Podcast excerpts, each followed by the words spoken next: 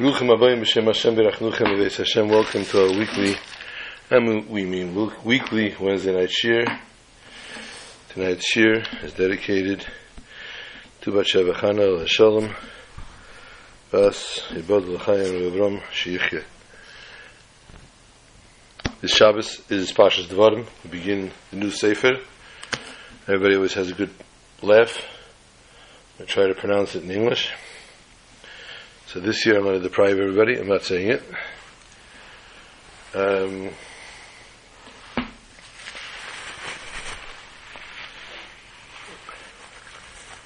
this Shabbos is Shabbos Chazayin, namely because it's named after the Haftarah of Shabbos, which is Chazayin Shayo, is the third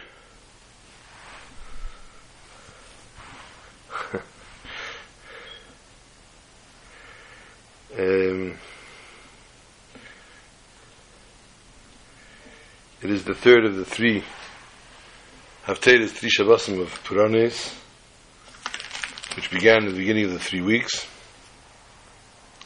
We should discuss Shabbos Chazain, discuss Pashas Dvarim, something on Hilchas Beis HaBechira Metzshem, Also, this Friday, Erev Shabbos Kedish, Ma'il Shabbato, is Hey Of, Hey Menachem Of, which is the outside of Rizal Hachai.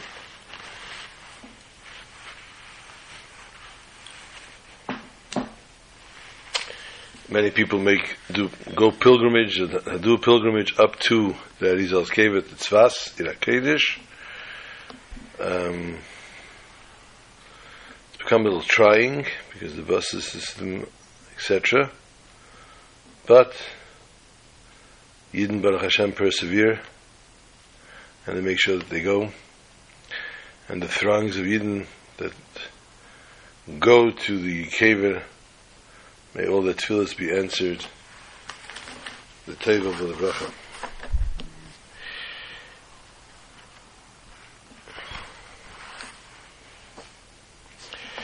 Chumash as we spoke many times, is considered is called Mishnah Torah.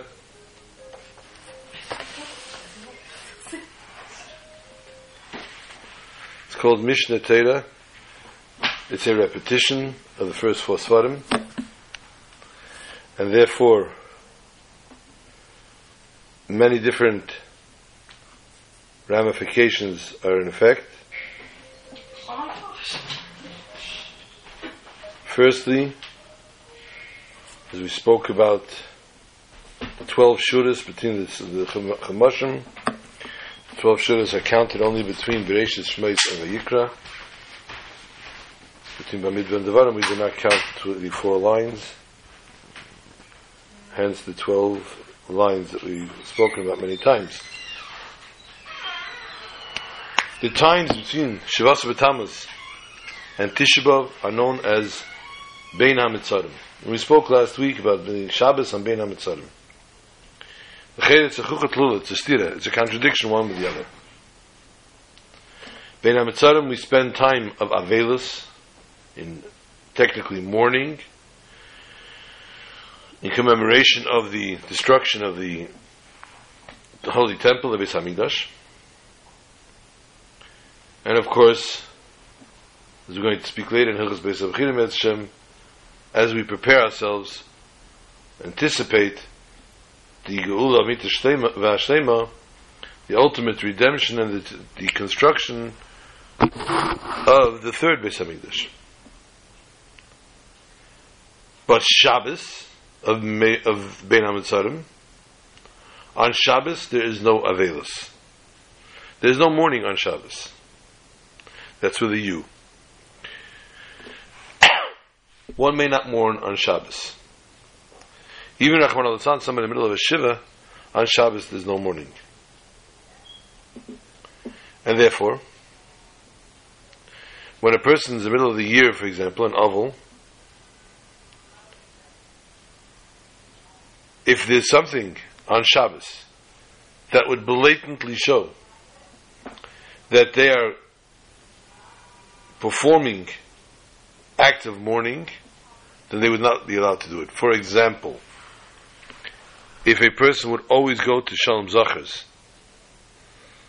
which is the Friday night after a baby is born, as we all know by now what a Shalom Zacha is, since this past Friday night to the Shalom Zacha, they brought a sacrifice.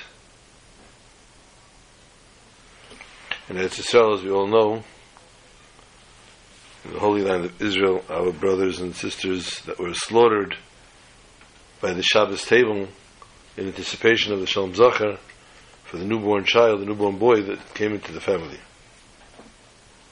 Shem Yiddish Damam. So we'd be going to the Shalom Zachar, a person always goes, everybody knows this person always comes to all Shalom Zachars, then in the year of Avelis, it would not be proper for them not to go to a Shalom Zachar because everybody would know blatantly that they're not going because they're an Oval and we are not allowed to practice any Avelis in the year, in, on Shabbos. So much more so in the three weeks. A person on Shabbos cannot keep any Avelis. You're keeping score at home. Gemara cotton chav gimel with beis twenty three side two. It's Tesis. The Maschal Manda Omar talks about this. That on Shabbos there has to be an extra simcha always. So this Shabbos of the three weeks, one needs to even add to that simcha. So there should be no suspicion that there's any kind of mourning happening in the weeks of the Bein HaMitzarim that would diminish this Shabbos of Simcha.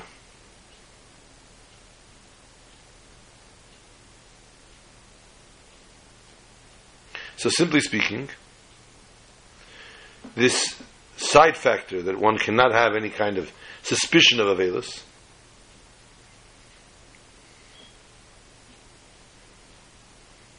doesn't give us actually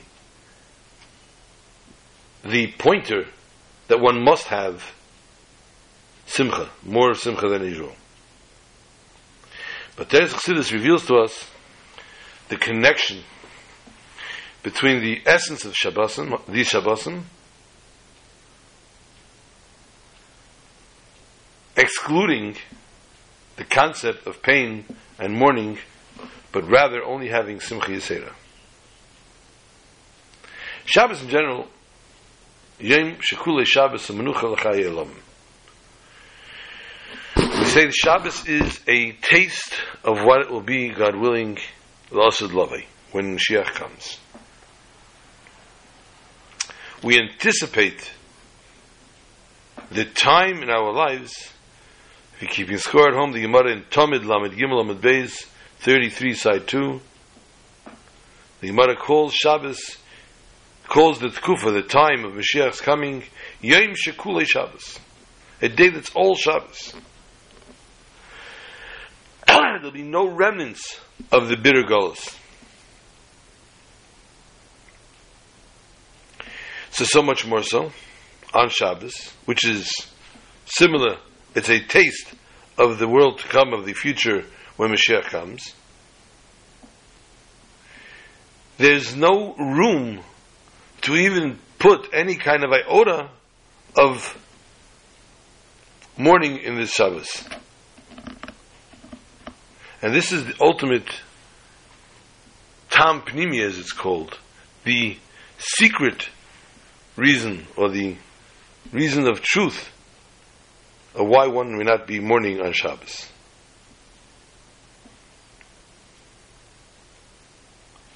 But the real reason why we need to add Simcha the Shabbosim.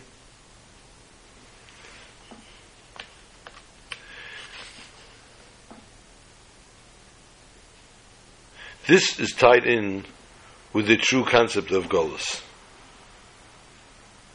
When we are in Golas, when we are in exile, we are anticipating, we are waiting, we are begging for the moment of Gula, for the moment of the redemption. It doesn't mean that after Golos we go back to the same situation that there was before the destruction of the temple. Rather, the Geula after the Golos will be at such a high level that it won't even come close to the situation in which we were before even the first temple.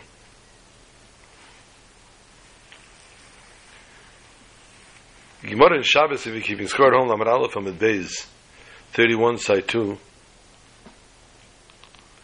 talks of the concept of Seisel Amanas Livnes. When a person wants to build a new house, but there's a house existing on the lot, they are Seisel. They have to take down the first house, the old house, and they put up a new one. Why are they taking down the old house? They're Seisel, they're taking it down on Manas Livnes in order to be able to build.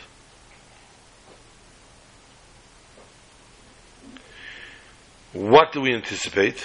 Obviously, that the new house that's going to be built is not going to be anything near what the old house looked like. It'll be nicer, it'll be newer, there'll be new floors and new windows, new roofs and new, everything will be newer. New furniture, new appliances.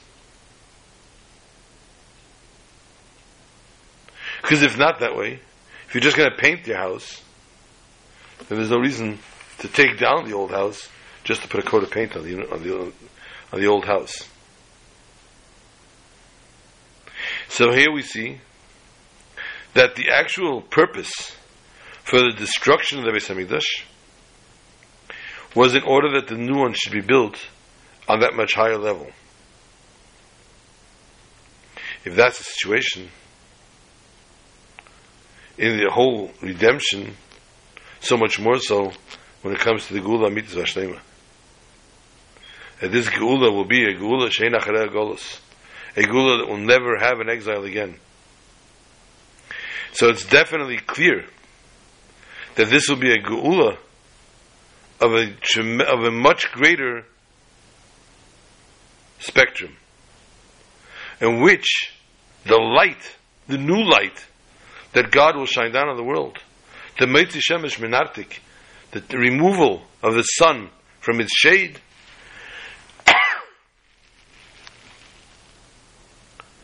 will be so great that we'll appreciate the fact that we've suffered in Golos. So from this we understand that the Shabbosim of Yimei Ben of the three weeks, which are part, a taste of the future, we have to have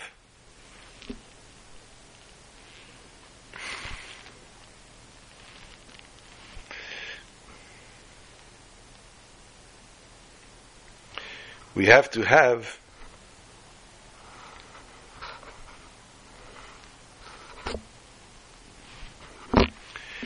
people texting in the middle okay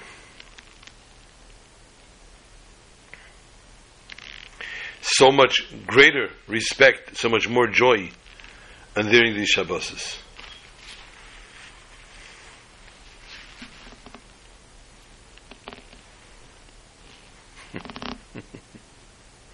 Therefore, we need to behave ourselves with an extra simcha, which the halacha it says clearly in Shulchan Aruch, Simin Tov Kuf Nun Beis Sif Yud,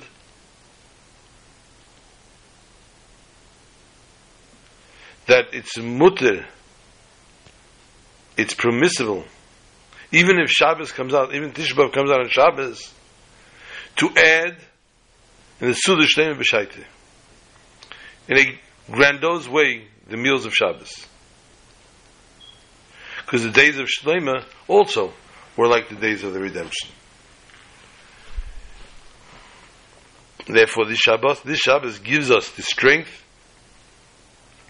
to reverse the mourning, the pain, to reverse it to the and Simcha, to the Bias Mashiach Tzidkenu, as it may be taken from Yad Mamish. Pashas Devarim is always read Shabbos before Tisha B'Av, known as Shabbos Chazon.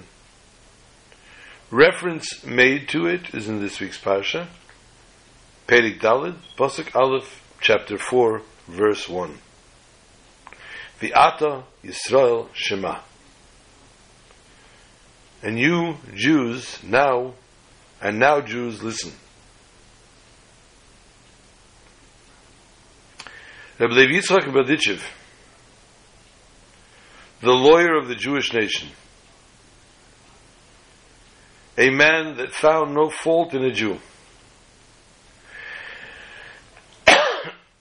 a man when they would talk, God forbid, during davening in his shul, instead of reprimanding and instead of complaining, Rabbi Shalom, look at my Jews, look at your Jews, they talk in the middle of davening he would turn to heaven and he would say, Rebbeinu Shalom, look how special your Jews are.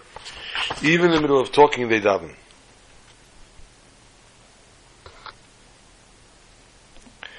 He found a schus in everything and anything a Jew said or did,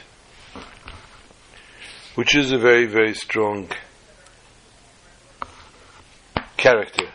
Mm, I don't know many people that can pull that off. He says about Shabbos Chazoin, that chazain is lashon mechze, to be shown.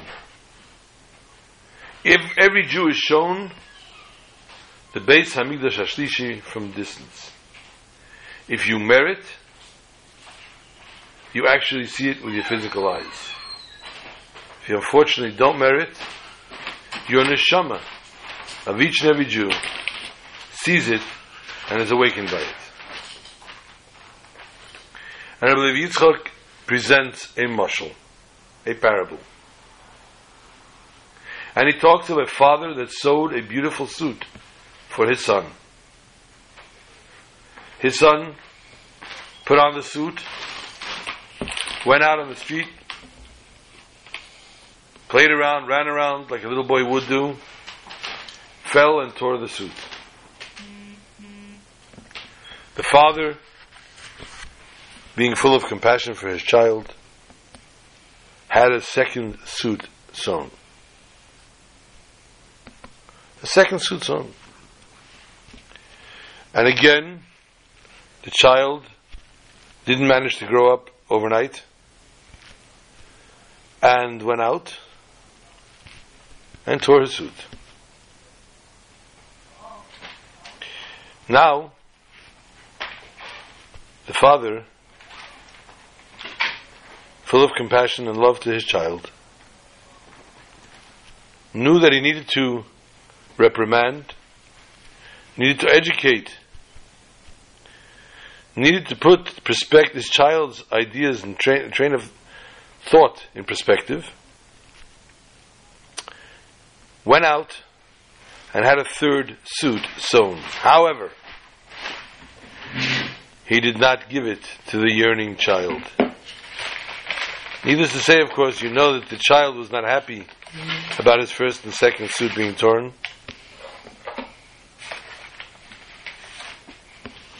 But now, his suit being torn, and knowing that his father had sewn a third one, but would not give it to him. Rather, his father took the third suit and hung it in a closet. And the child continued acting and living like a child. And from time to time, father would take the child to the closet, open the closet, and show him the suit.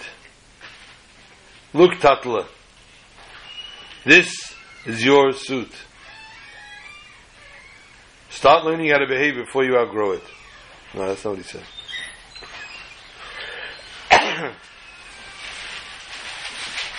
the same also, we have the same experience caused us our sins, the churban by Sheni. The truth is told that our sins caused the first churban. The first destruction was because of our sins. The second was because of the sin chinam. Shkoyach. Marozhna is in the house. And therefore, the first temple was destroyed for the sins and the second, as we said, for Sinas Chinam. And the third is waiting. It is looming. And Almighty is waiting to show it to us.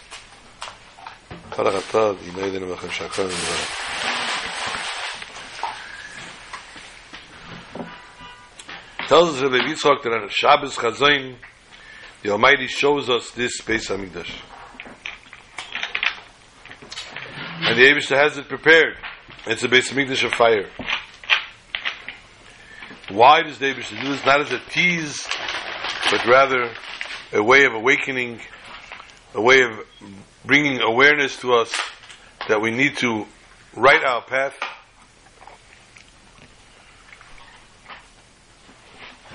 so that we merit to getting this Beis Hamikdash.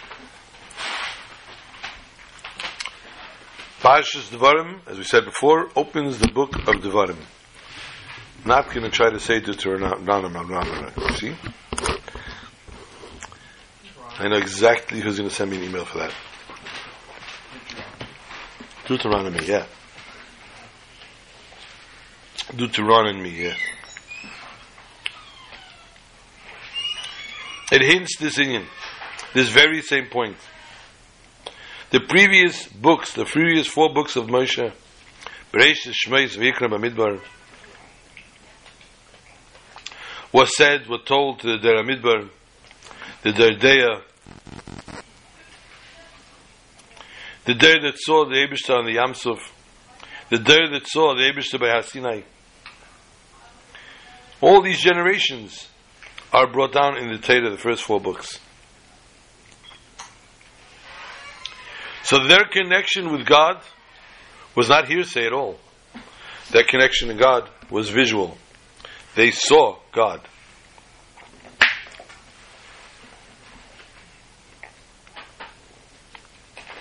There was no doubt that you could throw on their head. No way of doubting anything that they heard or saw. Chumash Dvarim, Moshe is talking to the land, to the generation going into Holy Land of Israel.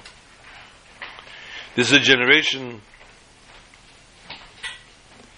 that already was affected, fought a battle or two, already had physical world.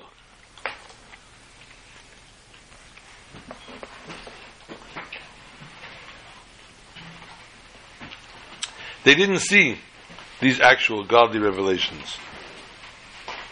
They're on a much lower level. They heard all about it from their ancestors, but hearing is not seen. And therefore, Moshe turns to them in the words of Ata Yisrael Shema. And now, Jews, listen, because you are the generation of hearing. You are the generation that's going to hear what we're going to tell you.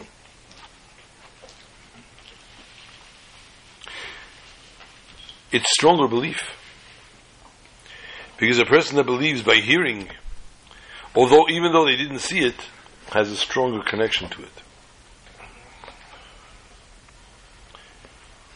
Although questions come up, person questions things, doubts things.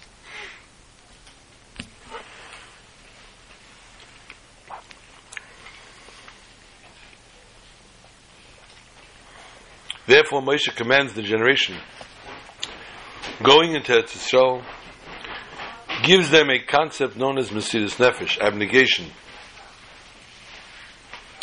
Abnegation for God, abnegation for His Torah. To strengthen them, to warn them, extra warnings. Because their belief level was so much lower. But still in all, as he brings them into the Holy Land, as low as they were, the, so much lower than the generation of the desert, of the Midbar, they ultimately are the ones that get, that merit to enter into the Holy Land.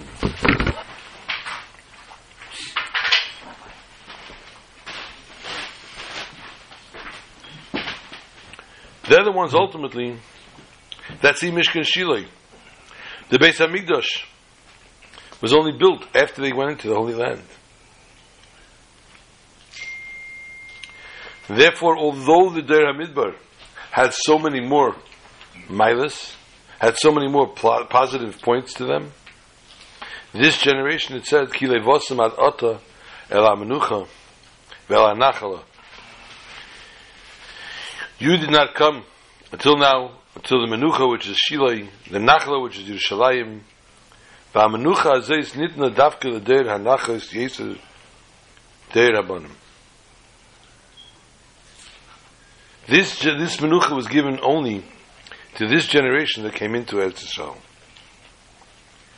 Therefore, we see now the connection between the Yerida and the Aliyah, the going down and they're going up. Only when a person goes down to such a low extent, getting into the physical world, the mundane world, etc., only then can they get the revelations of the light of God. Only then can they build a Beis Hamikdash. Lastly, Yizbarach Dira B'Tachtenim. This is a lesson in Shabbos Chazain.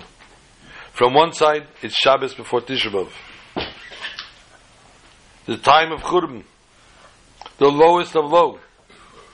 But on the other hand, because we are so low, we have potential to achieve, to rise up to the Tachlis Aliyah, to the greatest lifting, to the highest of levels of the Gula Shlema. And this is why, Tafka on this Shabbos, we are shown by a Shlishi the highest level that Shiyabana Beis Hamikdash, and therefore we say, B'mehera v'yameinu, through Mashiach Tzidkenu. The story told of a nice Israeli boy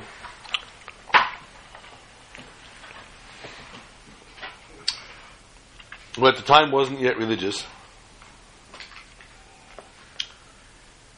And he moved to Sweden and married a local, a Swedish girl, um, which is unfortunately not from Jewish descent.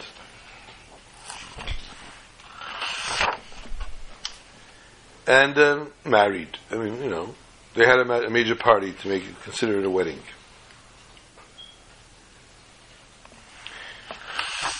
And um, try as he wanted, try as he may, he just wasn't cutting it parnasa wise. He wasn't making money, and it was getting difficult. And therefore, he was not op- too opposing to his wife when his wife said, maybe we should move to Israel.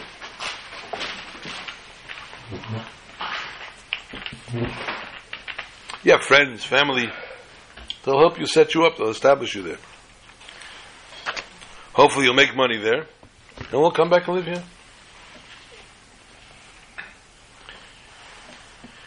And they moved to the Holy Land of Israel. The Holy Land of Israel.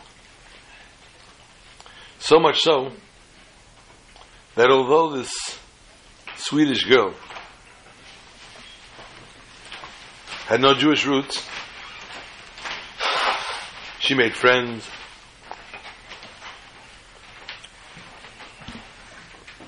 She connected to the family. And even better, she learned Hebrew.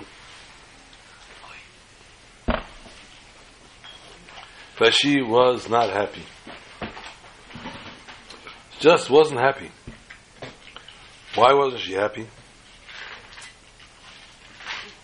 Because it's the holy land of Israel. And she felt she did not belong.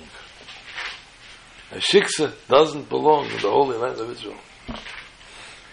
She could not come to terms with that. So she went on a search to learn a little bit about Yiddishkeit, because the family had nothing to do, they were not affiliated whatsoever. And in Israel, it wasn't very hard to bump into a Beis Chabad. And she came into the Beis Chabad, and there was a shir. She listened and was intrigued. And she came the next day to the shir.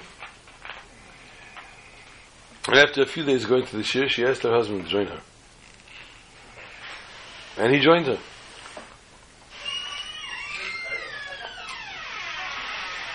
She was extremely inquisitive. She needed to know what was going on. She wasn't taking anything for granted. And she asked, and she went deep in questions. Whose is that?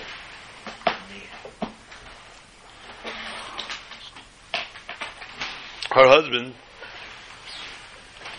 did like some people do. When she was asking the questions, he was sleeping. And she really, really got into the study of Torah. And she started to have a feel for Yiddishkeit. And her husband said, you know, it's getting out of hand. It's not where I parked my car. I didn't sign up for this. But she had a strong pnia to Yiddishkeit. As time went on, she decided she's going to convert. And she asked him to, to join her. Come aboard with her. And he recommended, you want to convert, go to reform, go to conservative. She says, no way. We're doing this, we're doing this right. We're going to New York, where she found again a Chabad connection who connected her with whoever does giyur and she was Megaya. Okay, the husband says, you're happy? Let's go home. She's crazy? We have to get married first. Now we have to have a chuppah. Right? He acquiesced. And the Chaver heard that she's making that they're having this wedding. So a bunch of Chabadniks that were affiliated with the guys in Israel came to the wedding and turned this into a wedding. That's our party. That first party that they had, they thought they were married, paled to this. There's nothing compared to this. P.S. Fast forward 11 children later, living in Tzvasir HaKadosh, very involved in being Makar of Yidden, bringing Eden closer to Avidah Shabashamayim,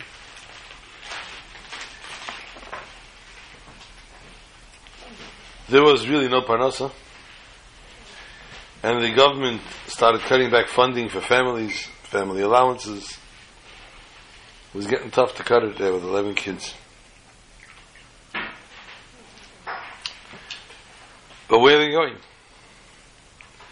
Every time they wrote to the Rebbe, they found a letter talking about going to the place where you can be influential on Jews. The only place they thought that could happen is in Sweden. Says, where's he getting now 13 tickets to Sweden?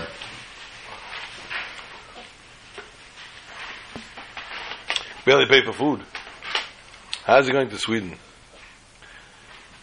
And then our friends from Hezbollah started sending love letters to Israel via missiles. And they were coming up north as well. As the missiles landed up north, people started to relocate. They went to family in central Israel, hoping that nothing reached there. But if you lived in Tzfas and you had nowhere to go, you had no relatives, He couldn't go to any of his family, they were not religious. He was stuck, squeezing into the fallout shelters with his whole family. It's a pretty bitter situation. Then there was a rumor that if you were a citizen, a foreign citizen, and you went to your embassy, they would put you up. So she said, listen, I'm Swede. She called the Swedish embassy.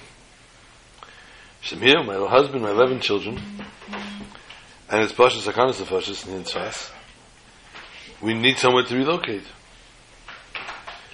So the fellow said, give me time, let me look into it for you. Time didn't lapse more than half an hour. And he calls her back. Pack up. Pack your things. We're sending you now three or four taxis, whatever's going to need it. And we're going to take you. She says, I, I have to know where I'm going to be. I have to know, tell people. So you tell me which hotel you're going. She said, hotel? You go to the airport, lady. She says, airport? There's a hotel by the airport? He says, no. There's an airplane in the airport. You have a flight to Sweden, you and your family, at this and this time. The tickets are all purchased. And lo and behold, the Rebbe's recommendation and bracha to go to the place where they can help and be influential on Jews, found them in Sweden, where the Swedish government located them, gave them housing, gave them also, um, as they do in most European countries, family allowances, and they were able to get on their feet financially, and they were able to do what the Rebbe recommended they do. So when we find ourselves in the lowest of low, we find ourselves right before Tisha B'Av, almost in despair, not knowing what to do,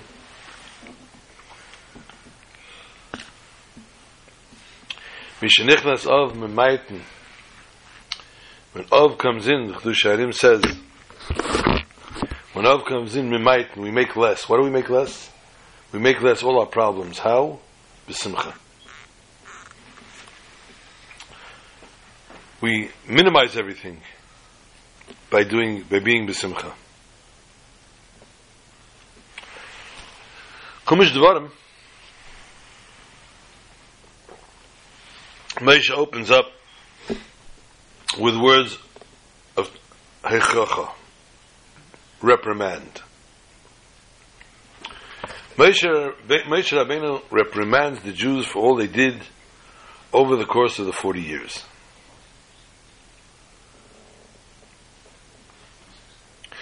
And he hints to them each one of the major sins and fallouts that took place. Chazal tell us, sages tell us, he says, in the words of reprimand, mm-hmm. basically in the first pasuk, these are the words that Moshe spoke. Bamidbar, first thing. Ba'arava, a second thing. Meilsuf, a third thing. Bein Paranu, Bein Teifel, a fourth thing. V'lavan v'chatzeres v'dizahov. Five, six, and seven. These are places, and Rashi explains, and enumerates each one, where he hints to the sins that took place at certain times, certain era, in the course of the 40 years.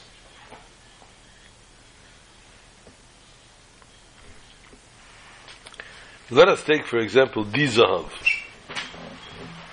What was Dizahav?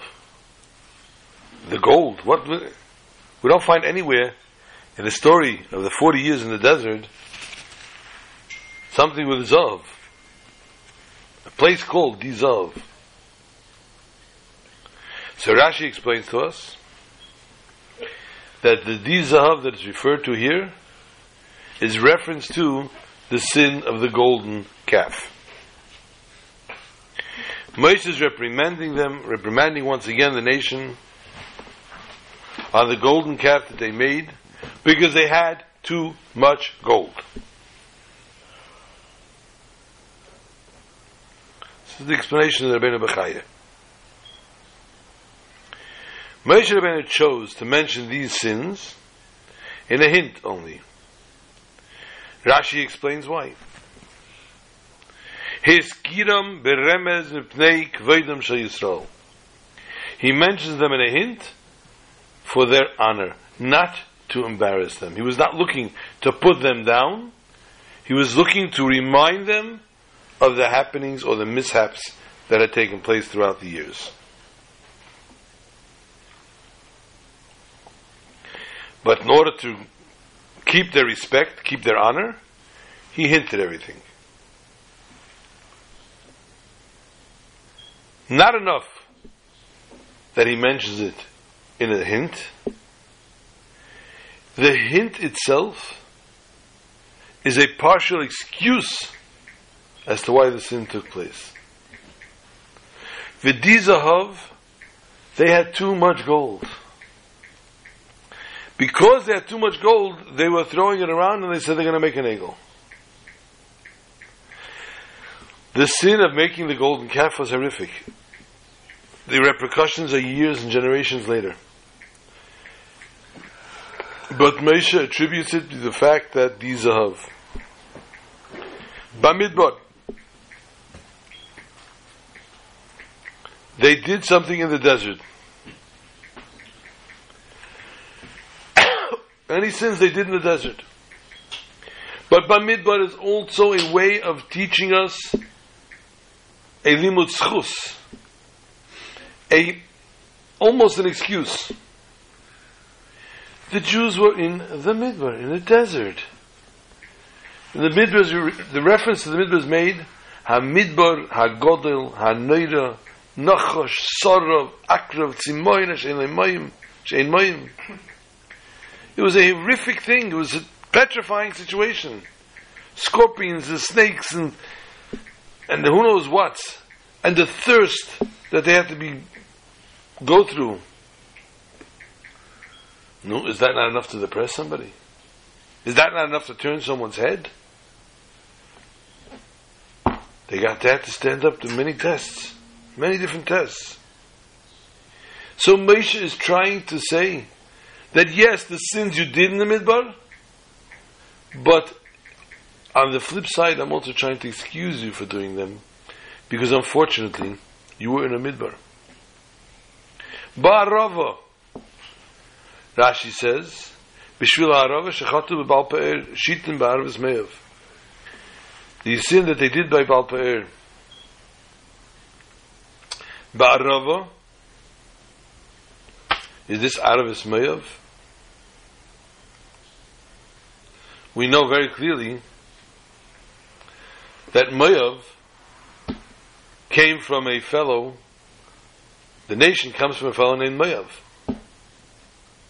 Who was Moav? Moav was born from Lot's daughter. How did he get a name Moav? Because this filthy Mechutzefes was so not she had to let everybody know Me'aviahi. Who? This child is from my father. And therefore, if a fellow comes into this world from such a union, from such a marriage, from such a mother, obviously the mind frame is all pritzes. All negats niyut. So therefore, when you came against Moav, you came against a nation that was so decadent. They really, really were a hard task to overcome. So Rahman those who fell in could almost understand. They were the chief of Znus. Then Moshe says, Moel Suf. A hint to what happened by the Yamsuf. They came to the Yamsuf, and the, the praying and the screaming well, there not enough, enough graves in Egypt to bring us here to die in the Midbar. Again, Moshe says, Moil Suf. They were against the waters, against the beaches. Why did they revolt? Do me a favor. They were in a tremendously different, difficult predicament here. In front of them was the water, to the right, to the left was the desert, and coming on from behind was the Egyptians. According to the natural status of the world, the statistics, they were a statistic. They were toast. There was no way of climbing out of this. The only way was the Yamsuf splitting. Mm-hmm. Who who came up with that thought? Who thinks that the water is going to split and you'll be able to walk through on dry land? Standing there, they started screaming. So maybe that's why they actually did it. Because Me'el Suf, says Moshe Rabbeinu. Although he's mentioning that they did a sin there, he's mentioning why did they ultimately sin there. They were in a tough, they were between a rock and a hard place.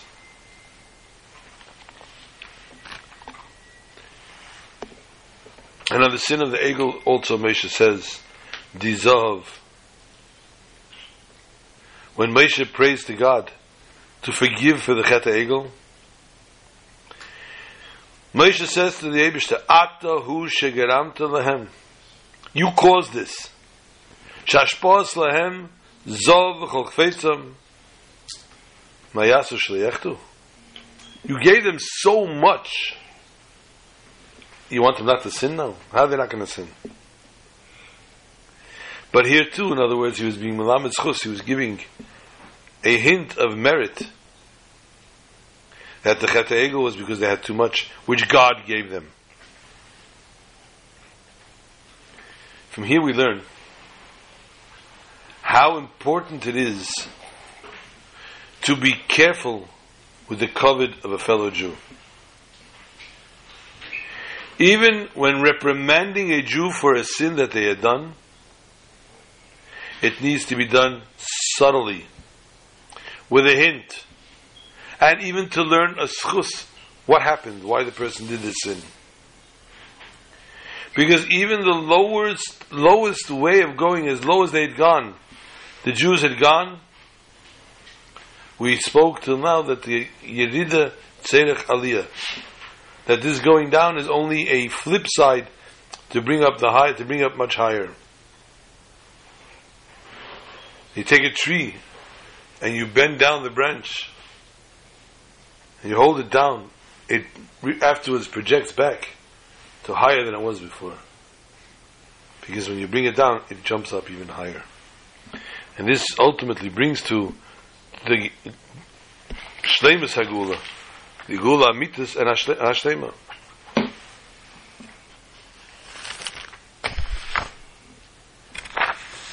So this is a lesson that Moshe Rabbeinu teaches us how we need to be so careful of how we speak to a fellow Jew. Not to hurt a fellow Jew by saying words, not to hurt a fellow Jew by talking about them, by writing about them, by insinuating something about them.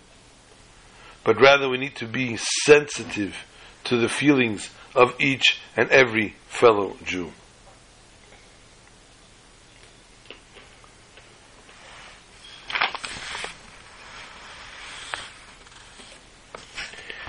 Pasuk talks about beginning, first Pasuk. These are the words that Moshe spoke to the Jews on the other side of the Yardin. We have to understand what does Ever hayadin mean. The whole land on the other side of the Yardin, of Mizrach, is considered Ever hayadin.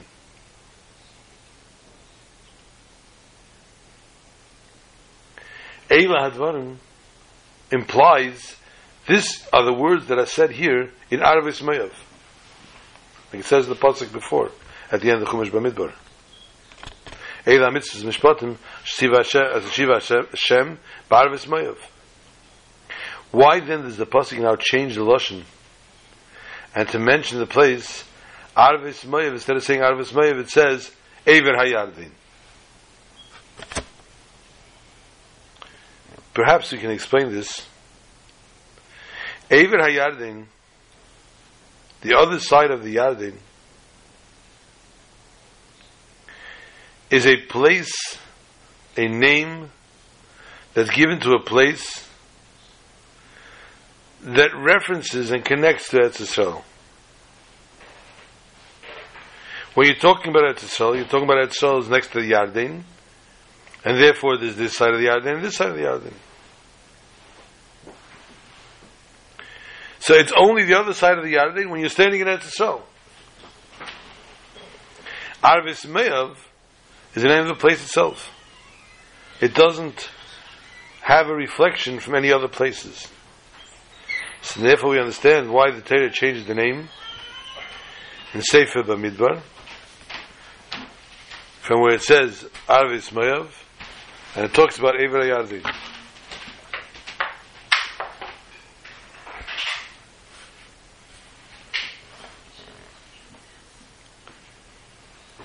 It talks about the Jews traveling their tra- journeys through the Midbar.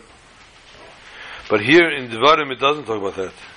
In Devarim it's talking about Shadiber Moshe Al Kol Yisrael. Moshe is talking to the Jews, to the entire nation, as a preparation going into the Holy Land of Israel. And therefore, in the, in the book of Bamidbar, there it says the name of the place like part of the journeys that took place prior. Arvis Mayav. But in Sefer Devarim, it's talking about a place, the other side of the Yarden. To stress that this is not the idea of the Sefer to tell us of what is happening, which transpired to the Jews over the 40 years, but rather preparation to the entering into the Holy Land. And therefore also Evra Yarden is not given a particular name, but rather a name based on being the opposite side of the Yarden across from Eretz Yisrael. Reinasati lefnechem es bayu reshu es. Reinasati beinechem atem. We see with your own eyes, chapter 1, verse 8. Beinechem atem elechem umar meshmua. not telling you, you're going to see with your own eyes. It's not a rumor. And the Farshim ask, at that time, they hadn't come into the Holy Land yet. This pasuk itself is taking place in Cherev. Shem Elokeinu Diber Aleinu B'Cherev. Reina Sati Lifneichem. So how is it possible to say from Cherev they saw with their own eyes and not by rumors that Nasati Lifneichem is Haaretz if they hadn't come there yet? Perhaps you could say the explanation is simple. This talking comes with the continuation of the words of Zeichacha of reprimand that Moshe is saying. The beginning of the Pasha, 11 days from Cherev to Haseir, Derech Haseir to Kadesh Barnea, I'm sorry. From Cherev to Kadesh Barnea should take 11 days. And Rashi says Moshe told them the shortest way would be 11 days to get to Haseir. But the Almighty made it for you for three days. Hashem so wanted to bring you into Eretz Yisrael so quickly. So Har was done and express to bring the Jews into Eretz Yisrael quicker. But now that Moshe said all what he said, he reprimanded, he spoke about, again he's telling them about this particular journey, Hashem Elokeinu dibre aleinu b'cherev leimer rav lachem sheves bar hazeh pnu asu lachem uvayu. Hashem spoke to you in cherev saying, enough. And therefore, ein asat lifnechem es haaretz bayu. Here he's hinting the great wonders and miracles that would happen, that have happened to you till, till now in the journey of only three days. And how, Ata, you'll see how you'll be able to go into the Holy Land without any kind of trouble, without any kind of opposition. And therefore, when they see this mihirus, the miracles that happen before them, how the Almighty brings them quicker into the Holy Land, with no hesitation, they were at the threshold, at the precipice. So therefore, it's see with your own eyes, as we will see this Shabbos of Chazain, we will see with our own eyes. I did not talk about Hilchas Beis HaBechira. When Hilchas Beis HaBechira, it comes at the end of Yecheskel and the Navi, the Nevuah, and David says, the Mal, David says to, to Yecheskel, now go out and tell the Jews all that I showed you. I've showed you about the third temple, the Bayis Hashlishi. Tell them how great and how special it's going to be, and perhaps they'll understand how they have to turn their ways. They have to turn and change their ways so that they could merit to the Bayis Hashlishi, which is different than the Bayis Tish and the Bayis Sheni, different than the man-made temples which were destroyed. Rather, this one, one dollar, dollar store, different than the ones that were destroyed. This one will never be destroyed. This one, during the era of this temple, there will be no sin, there will be no bad, there will be no evil. It will all be eradicated, and may we merit to that to see Shabbos Chazain not just a Chazan of the Beis Hamikdash, but actually the Beis Hamikdash in its place in Yerushalayim, in Hakedesh Harabayis, in Kedesh Kedesh Kadoshim, V'hu Yigalenu with Mashiach Tzidkenu, Shabbat Shalom to all and an easy fast.